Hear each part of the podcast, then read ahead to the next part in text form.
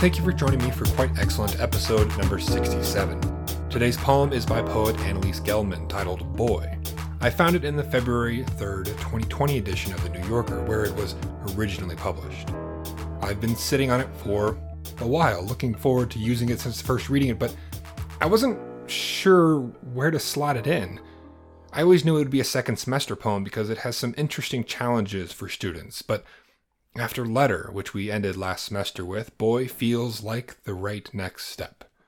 But before we can explore our next poem, we must revisit the previous one that students explored Letter. It is read by me this time. Letter by Tadeusz Dabrowski. Yesterday I sent you a letter, and today on the phone you tell me you're pregnant. I pack up and return, you greet me at the airport, you're even lovelier than in my letter that's on its way to you. We build a house, our child grows, our parents shrink. Then a few years of sweat and tears in which we prudently pickle cabbage and gherkins for the ever colder days. In the coloring book of our life, there are fewer and fewer blank spaces. The crayons grow shorter. We try to be precise, but even so, we go over the lines. We busy ourselves with everyday matters, and our paths are ever deeper. They start to look like tunnels. Meanwhile, my letter's on its way to you. You'll open it when it suits you best. The first time we heard Letter, it was read by Reed High School teacher Terry DeBarger, and I've got him here again. Welcome back. Thanks for having me. I appreciate it. Yeah. Uh, since I have a guest and another teacher here with me, I'm going to run through the student analysis as I usually would, but this time I have the opportunity to allow this other teacher, this other voice, to comment on the ideas that students have provided. So we're still going to explore the poems like we normally would, but I've broken them up a little bit more uh, granularly so that I can kind of allow another educator to to think about them because I've already had the opportunity to kind of muse over them a fair bit. So uh, we're going to start out by noting uh, students. A number of them noted that this poem is talking about love and presenting the speaker's understanding of love, and many of them found this to be a fairly positive thing. A student writes that you'll open it when it suits you best, suggests that he's respecting his lover's choice and they are creating a suspenseful and yet lovely feeling. You'll open it when you suit, suits you best also signifies that their love is the exact same since the start of their relationship and it was originally sent. Another writes that we busy ourselves with everyday matters shows that even though it is a simple life, it is full and enjoyable, one that they don't take for granted. I think that's one of the things that I love about this poem is the the attention to detail and the noticing of particular things that the poet isn't taking for granted. So making pickles and the mun- the mundane things of life and even the metaphor of coloring within lines, the coloring book being another mundane detail. So I do think that this poem's really kind of grounded in in in practical things, and and I can see how that's a connection to love. I, I can see how students would make that that connection. I think it's also an obvious reading of the poem. So I think it's it's a good first reading. It's a good first place to go. It's tricky when you read a poem because, of course, the first time you read a poem, it just kind of washes over you, and then as you read it over and over again, you may notice new things going on with it, or you may start to doubt your initial impression of it and, and look for something else. And, you know, who's to say which impression is is the more real one, the more valid one? I mean, is is your initial impression the one you go with, or do you do you read it on the fifth time and see something and think, oh, that's the thing that I really connect with? Yeah. Uh, not everyone certainly saw this as a purely positive understanding of love. A student wrote that drawing outside the lines by accident could also mean a mistake was made. Another writes that no life is perfect and the narrator knows this, so the going over the line suggests issues with the kid or fights in the marriage. Another looks at the same line and writes that this implies that we can improve love still. Yeah, I think some of those things are in there, and I'd push back against. I didn't I, I guess I would push back against the negative reading of that because to me, the way it comes out in the poem, the context of the poem, it sounds like an acknowledgement of the inevitable shortcomings of life, that things happen and uh, you can plan and you can construct a, a, an ideal life uh, in your brain, but the way it plays out in reality is is usually not what we had in mind, and that's okay, and that is a, a life richly lived. So my reading of that line was really was really positive, and I, maybe that's challenging to me. Maybe I need to think about what more negative. Maybe that I'm challenged by that, and I need to think about what that might mean. So along this line, a student had a pretty solid topic sentence that I wanted to run by you.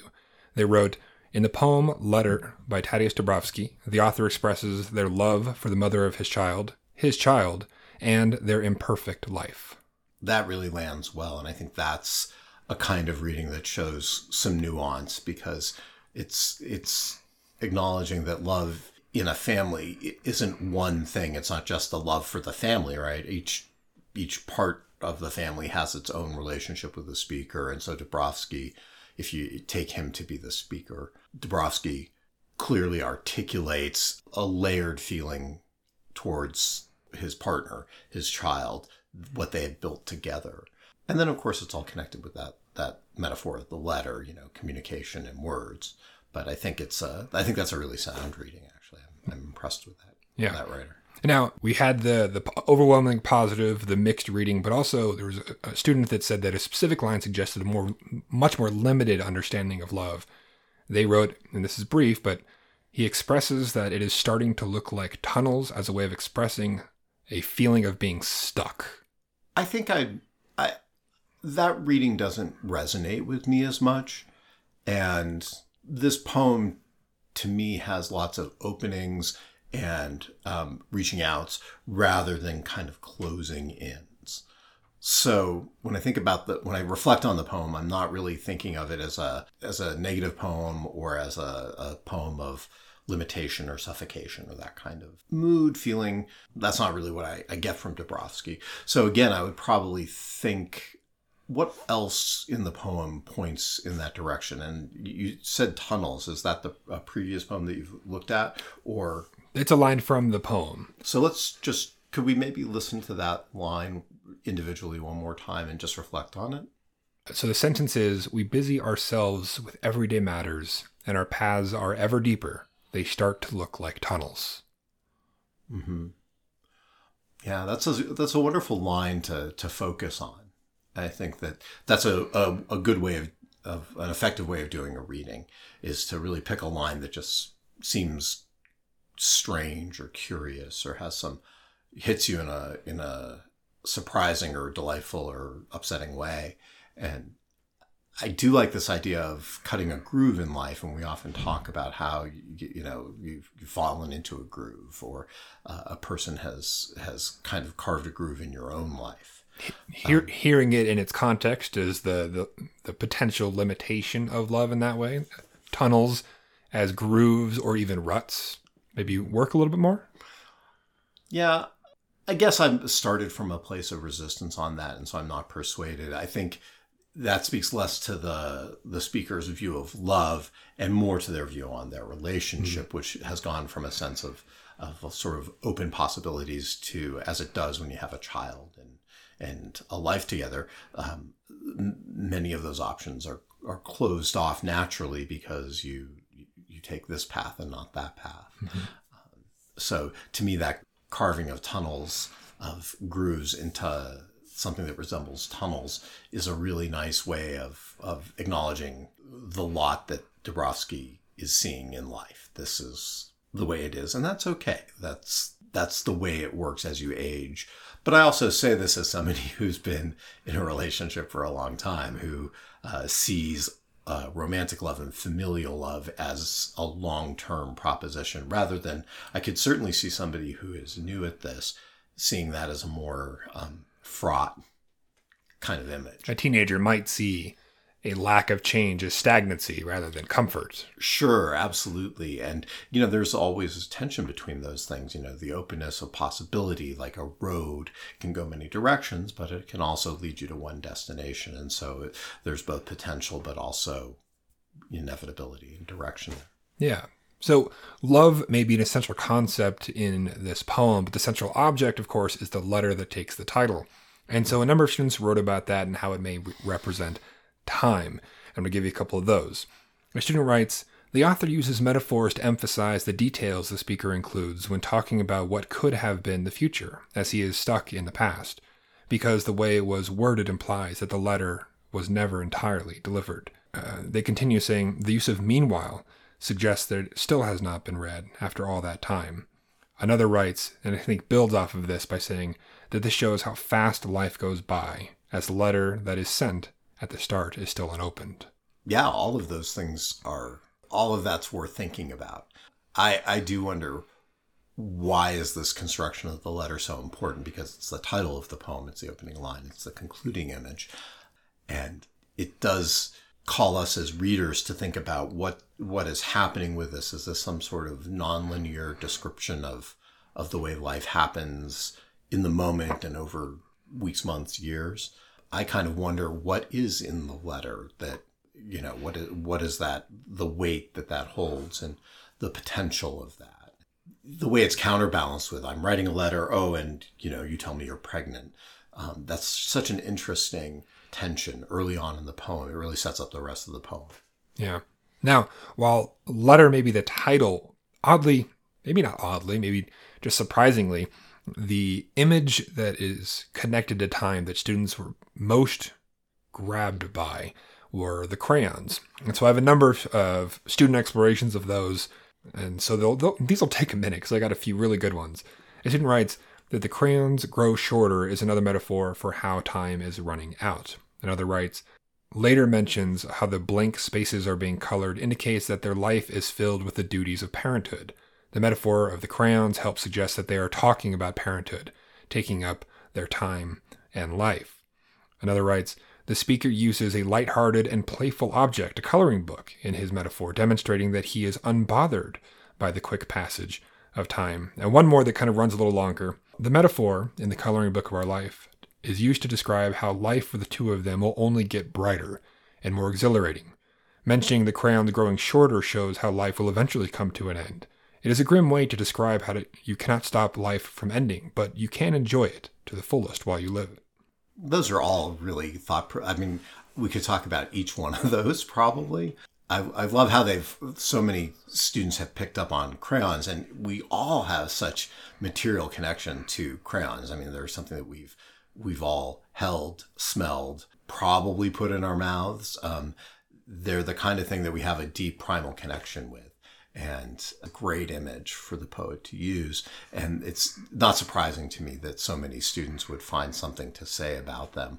I, I kind of bump on the, the way crayons are growing shorter, and growth is usually seen as a life giving and, and positive and expansive kind of verb, and yet it's used in the opposite way. They're, they're, you know, the crayons are shrinking and diminishing as they do when you use them.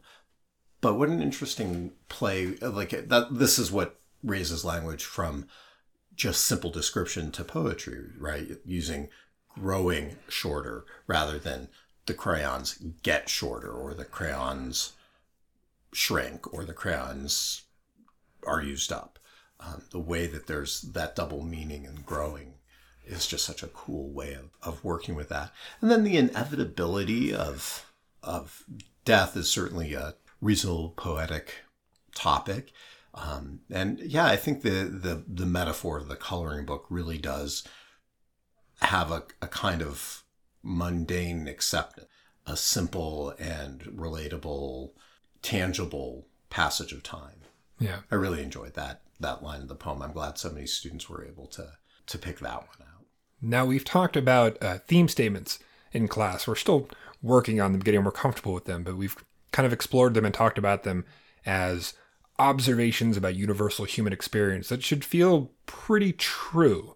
And a student wrote one that I think functions pretty well as a theme statement. If a, a very rough draft one, I think it could mm-hmm. become more concise. The best ones usually are, but I thought I'd run it by you.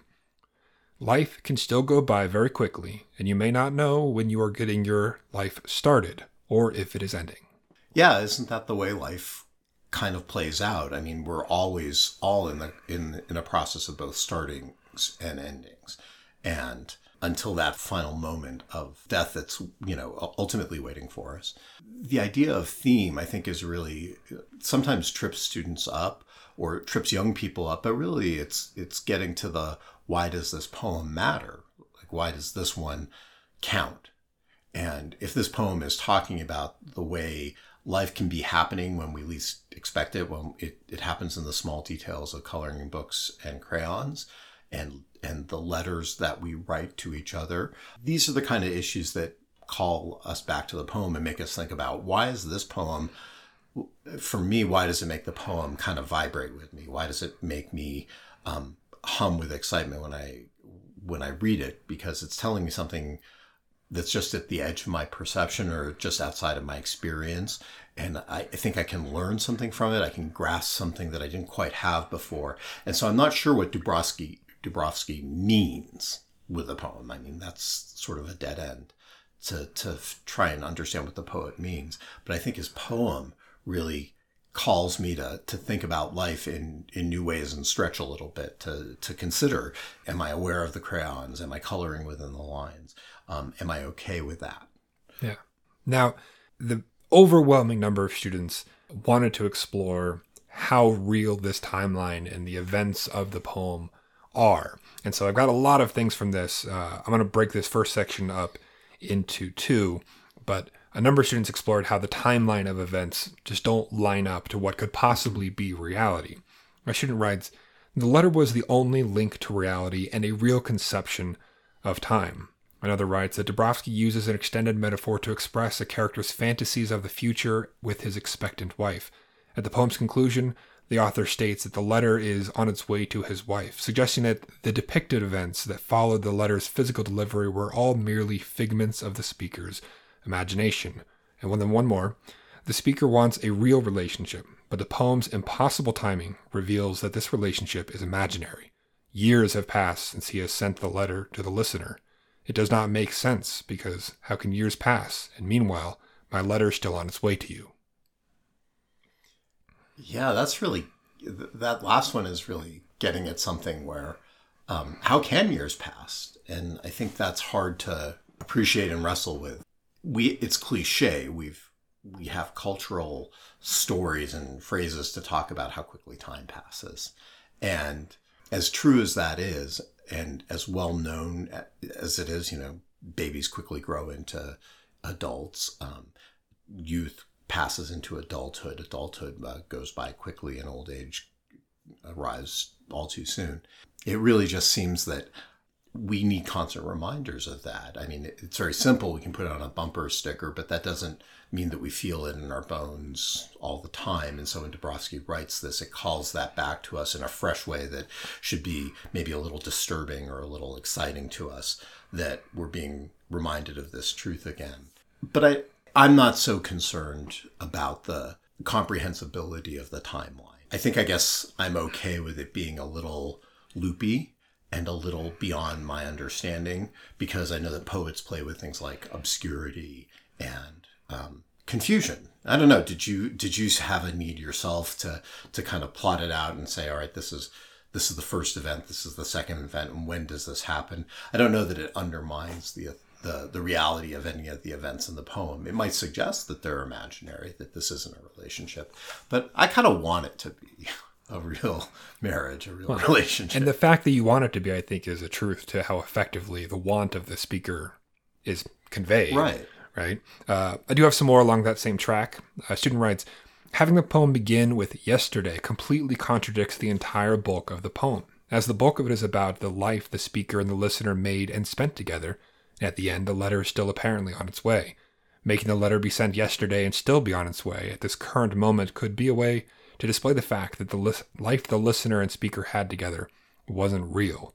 Another writes that the line, Meanwhile, my letters on its way to you expresses that all of those events occurred during the span of the letter being sent, which proves that none of this is real. And finally, it was all a figment of imagination. She has not gotten the letter yet, and is constantly hinted at as she never received it in the story, as the letter is on the way to her. The narrator thought about all of this to imagine the excitement of the listener receiving the letter. And my, I think my observation here is that they really want this imagined version of the reception to come true. Mm, yeah. And isn't that part of what you know, giving a present or writing a letter is about. You know, you, you formulate it in your head, you're thinking about it, you put it to paper, you, that you've created it. And then there's that anticipation of they're going to get it, they're going to react to it. And um, that may be something that's a little lost in our current technology of sending text messages. You know, you, you send something very quickly and something is responded to very quickly. However, there are those that you craft very carefully because you want to get them just right. And then you, you hope that they wake up in the morning and read it, or you hope that, that when they get done with practice and are back at their phone, they can, they can read that and you look forward to the reaction. And sometimes you look at the phone and it still says it's been delivered and not read. Right. And your heart breaks a little bit.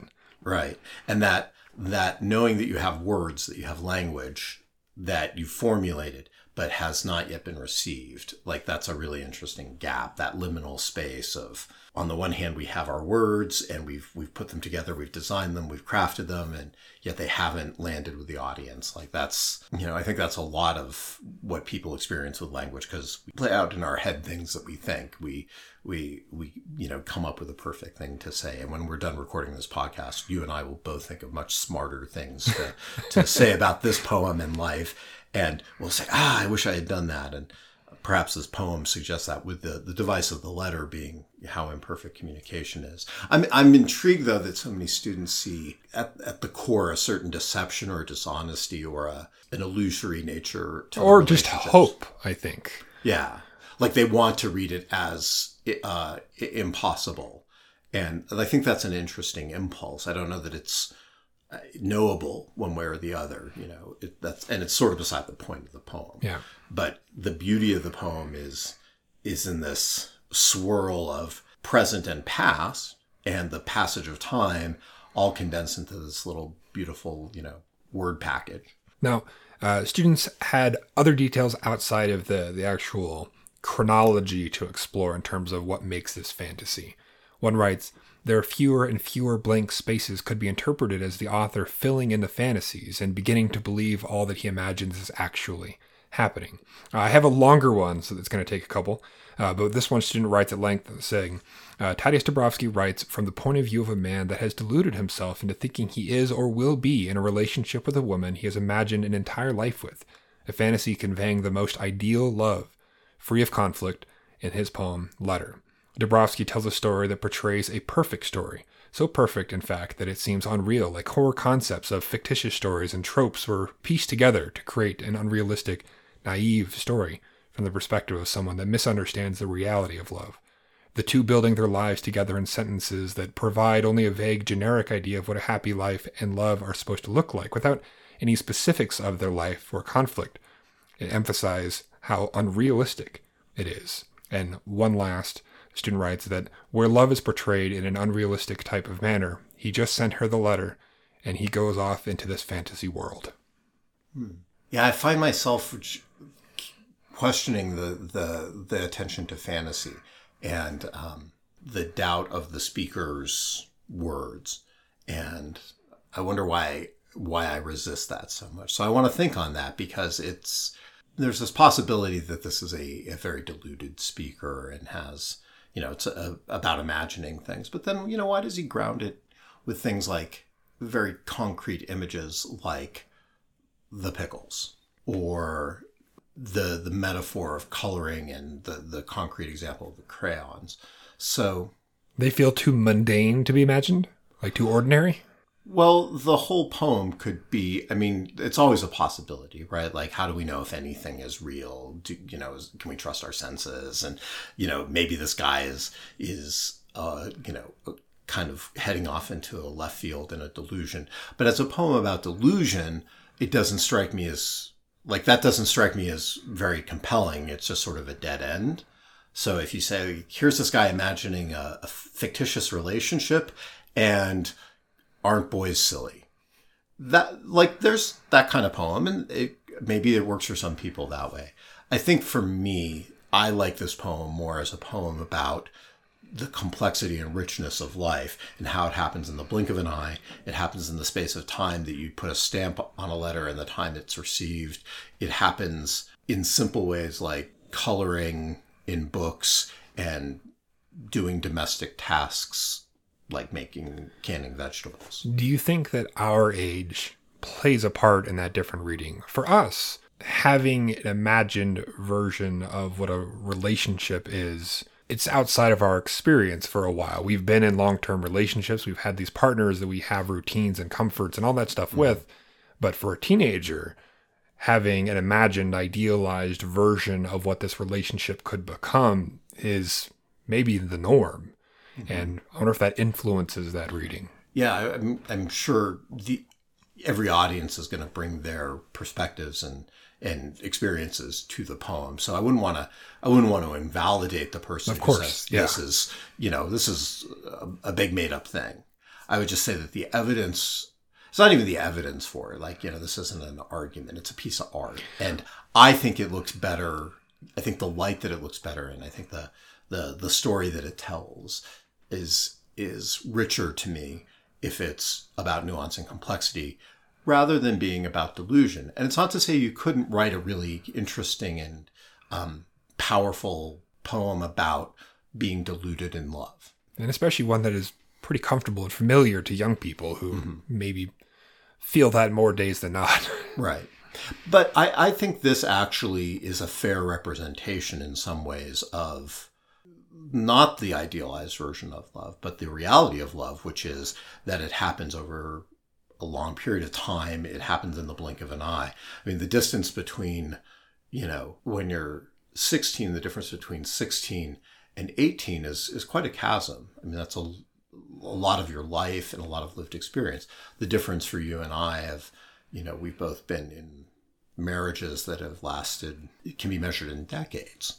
And that makes something, the passage of time sort of seem both more awe striking, like, oh my gosh, I can't believe that we have been married this long.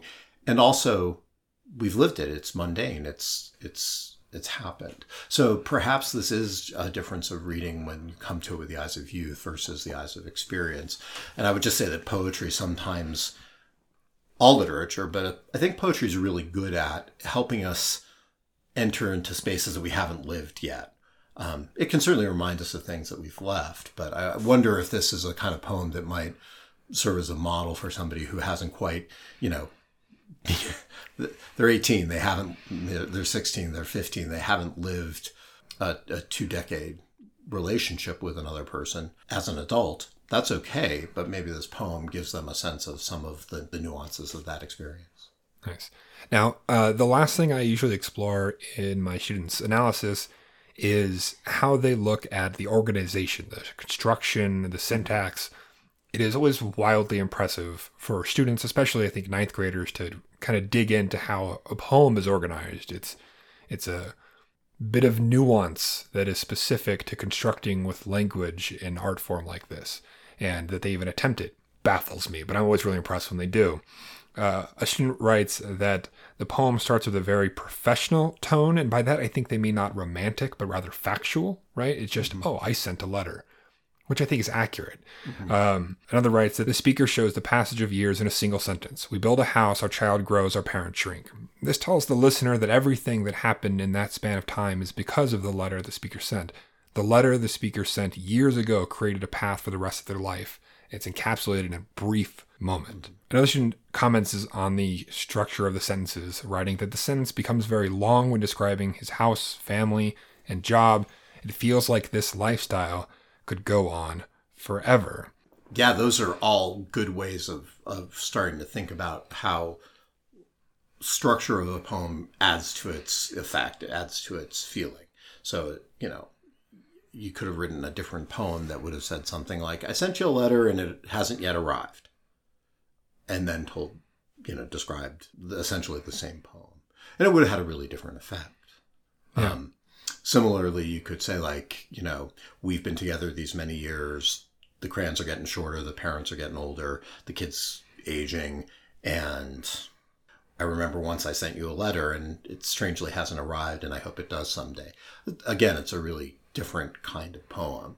Um, and Dabrowski has picked this particular one because I think the, the, the letter bookends the this significant chunk in the middle about the relationship and the, the the time that they're having together and what Dabrowski's thinking about that. Yeah. Or the speaker's thinking about it, I mean. Yeah. Another student writes that Dabrowski never directly refers to these events as mere dreams because he employs the present tense throughout the entire poem, with we busy ourselves with everyday matters. On those we's, the student writes, the word we is used five other times in the poem, among others like us and you and I. He is emphasizing his interconnected relationship with whoever you is in the poem, the listener. Which, going back to some of our earlier comments, maybe is a little bit of why I'm not pulled to the idea of this being fantasy. Because if this were a completely, you know, self involved person, I think they would, I guess they'd lean heavier on the I and not, not spend so much effort constructing a we. But maybe if they were imagining this hopeful possibility of the future, the we is all they would want to provide themselves because the I would be isolating. Right, right. Uh, and last, uh, our, our final observation a student writes that closing off with two very short sentences and the final letter arriving could mean the person is on the brink of death or even has died. There's a real strangeness to that letter being sent yesterday, the way the poem occurs in present tense, and we're still waiting on the letter. So that, I think that comment really gets to the what is that about? And I'm not sure I need to know. I think it's an interesting question to answer, uh, like try and answer and try and explore. I'm not sure I need to know the answer to really enjoy the poem. Um, as a general rule, I shy away from poems that have a dead speaker that isn't explicitly addressed as as such. So if if you think, oh, maybe the speaker of this poem has already died, maybe, um, but I want pretty concrete evidence for that because that seems like a kind of exceptional narrative position to be in. I mean, most of us haven't died. Most of well, most most people have died, but most of us listening to this podcast have not died. Very few people listening to the podcast now are dead. Yes. Yes. Um, and so I I just don't find that as compelling. Uh, you know, I mean, maybe they're on the moon, maybe they're in you know in the Marianas Trench. Like, okay, you know, they could. That's a possibility. But I do think that the student points to the the truncation of the sentences as feeling pretty darn final. Mm-hmm. And I, I think that finality comes through that connection to death, even if it might be a bit of an overreach. It's not mm-hmm. otherwise connected. Well, aren't there different kinds of finality though? Like death, sure. death is the ultimate finality, but there's there's lots of finality. I think it's hinted at when the, the grooves become tunnels that by making some choices, you have excluded other choices. And by by creating certain habits, you've you've denied other habits. And that can that cuts both ways. I mean, it's good and bad. But that's the cool thing about life and the cool thing about this poem is it, it explores and it draws our attention to over time we create a life. And it takes years, but it also takes however many lines the poem is, I for, forget. The poem is 14 lines. 14 lines. So it's a pseudo sonnet.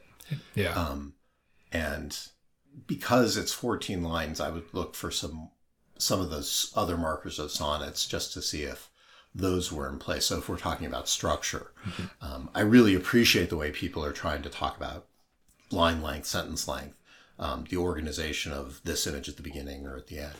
And then I would I would say for for reading going forward, sonnets are such a, a, a a central piece of the poetic vernacular that okay what do we what do we know about 14 line poems and can we kind of graph some of our knowledge about that onto this? Uh, again i think that's not 100% going to be there.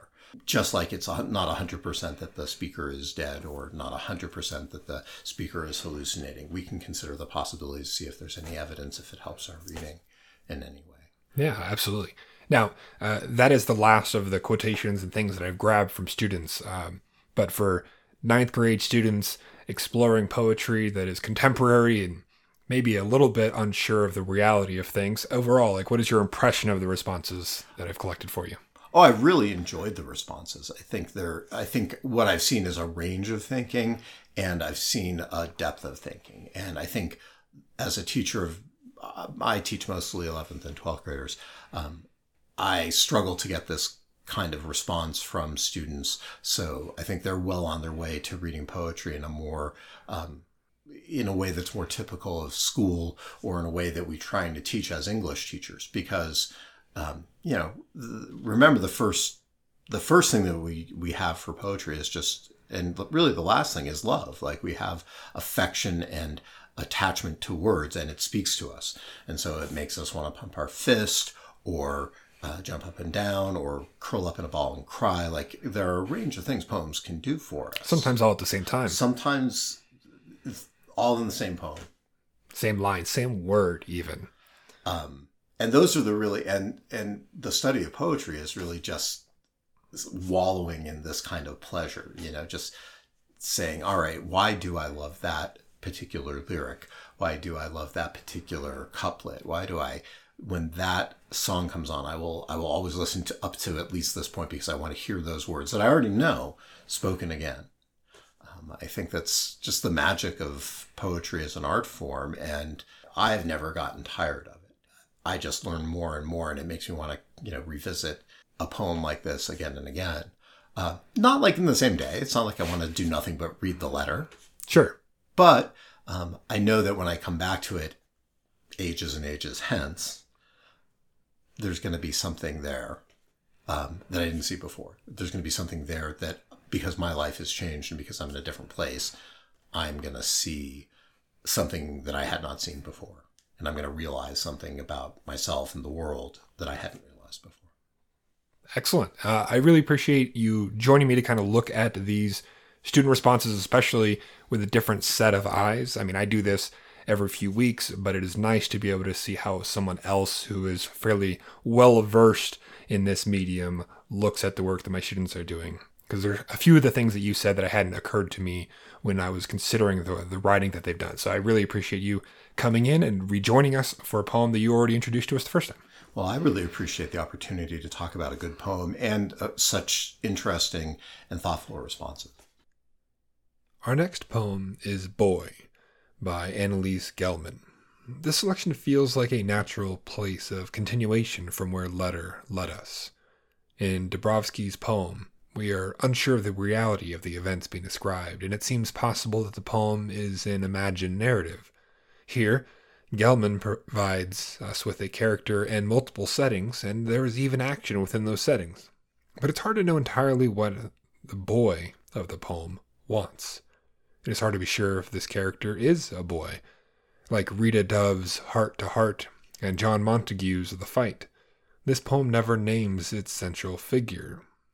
Dove never uses the word heart after the title, and Montague never uses the word egg, despite each poem having these as their most important objects.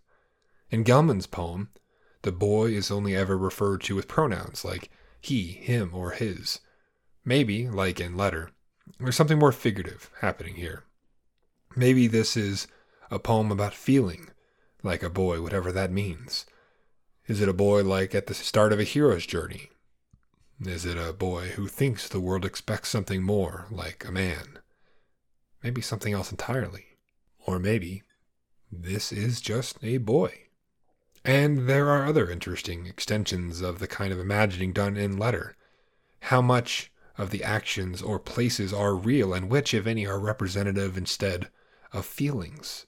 If there is anything clear and entirely honest about the poem, it is that it is strongly emotive. Who has never felt like silence was used as punishment? Who has never felt like they were ignored by the world? The real innovation this poem offers students that they may not have seen before are the blank spaces it provides. I'm very interested to see how students approach these. Are they intended to remain empty or to be filled in, like, oh, Mad Libs? for students who are unsure about what to do with all these figurative details, and there are still more I haven't mentioned. There's still plenty that is physical and real.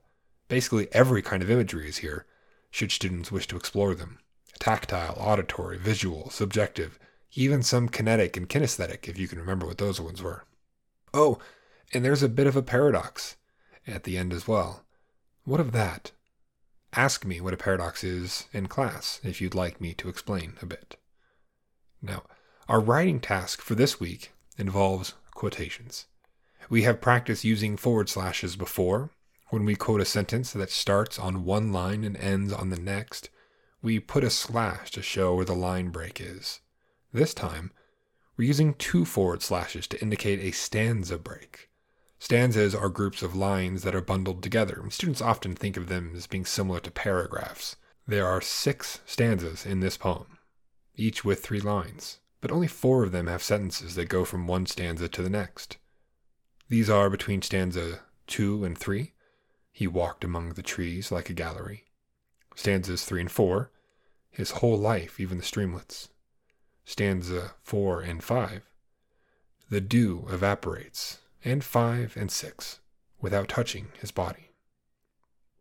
If you quote any of these, be sure to use two forward slashes to note the location of the break between the two stanzas. Our secret passphrase is a bit easier. All I want you to do is use the word youth. You can use it as a noun, his youth or a youth, for example, or as a modifier by describing something as youthful. Here's Boy by poet Annelyse Gelman. It is read by my Facebook friend and occasional discussion antagonist, John Nightingale. He found himself kneeling in mud and asked the river for forgiveness. The river punished him with silence. His whole life, it had consumed him.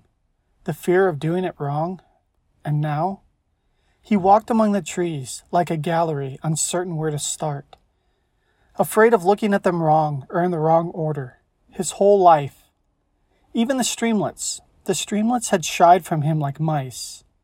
He. To be. In the clearing, the dew evaporates. The grass looks dull, dutiful. One by one, the components of feeling slide around his body without touching his body. His body is a snow globe, his thoughts, snow. In him, on him, falls the snow. He is buried utterly, like the sea is buried by the rain. A paragraph responding to this prompt is due on the Friday that ends this week, and your two replies to other students are due on the Wednesday after. Students, be sure to use the word youth in some form in your response, as this is your secret passphrase. This is not a poem to use previous passphrases, though, like the speaker or the listener. We have a third person narrator here, so those two terms, they don't really make sense for this poem. For our writing task, be sure to use two forward slashes to indicate a stanza break in at least one of your quotations. Don't forget to make use of our previous writing task for quality writing. Include a claim with a clear what and how. Provide a basic summary before you start exploring evidence. Use the poet's last name by itself once you've used their full name, and use single slashes for line breaks. And consider the variety of your sentence beginnings. If you enjoy this podcast, have suggestions, want to provide a reading, or would like the class to direct their eyes towards a particular poem or poetic device, leave a comment on leidenteaches.com or on Twitter. I am at leidenteaches. The content of this podcast is used as a companion to class instructional activities, and ownership of these texts remain with their stated authors. Thank you for joining me for episode 67 of this podcast. I hope that between now and the next time you hear from me, discover and savor a few things that you yourself find quite excellent.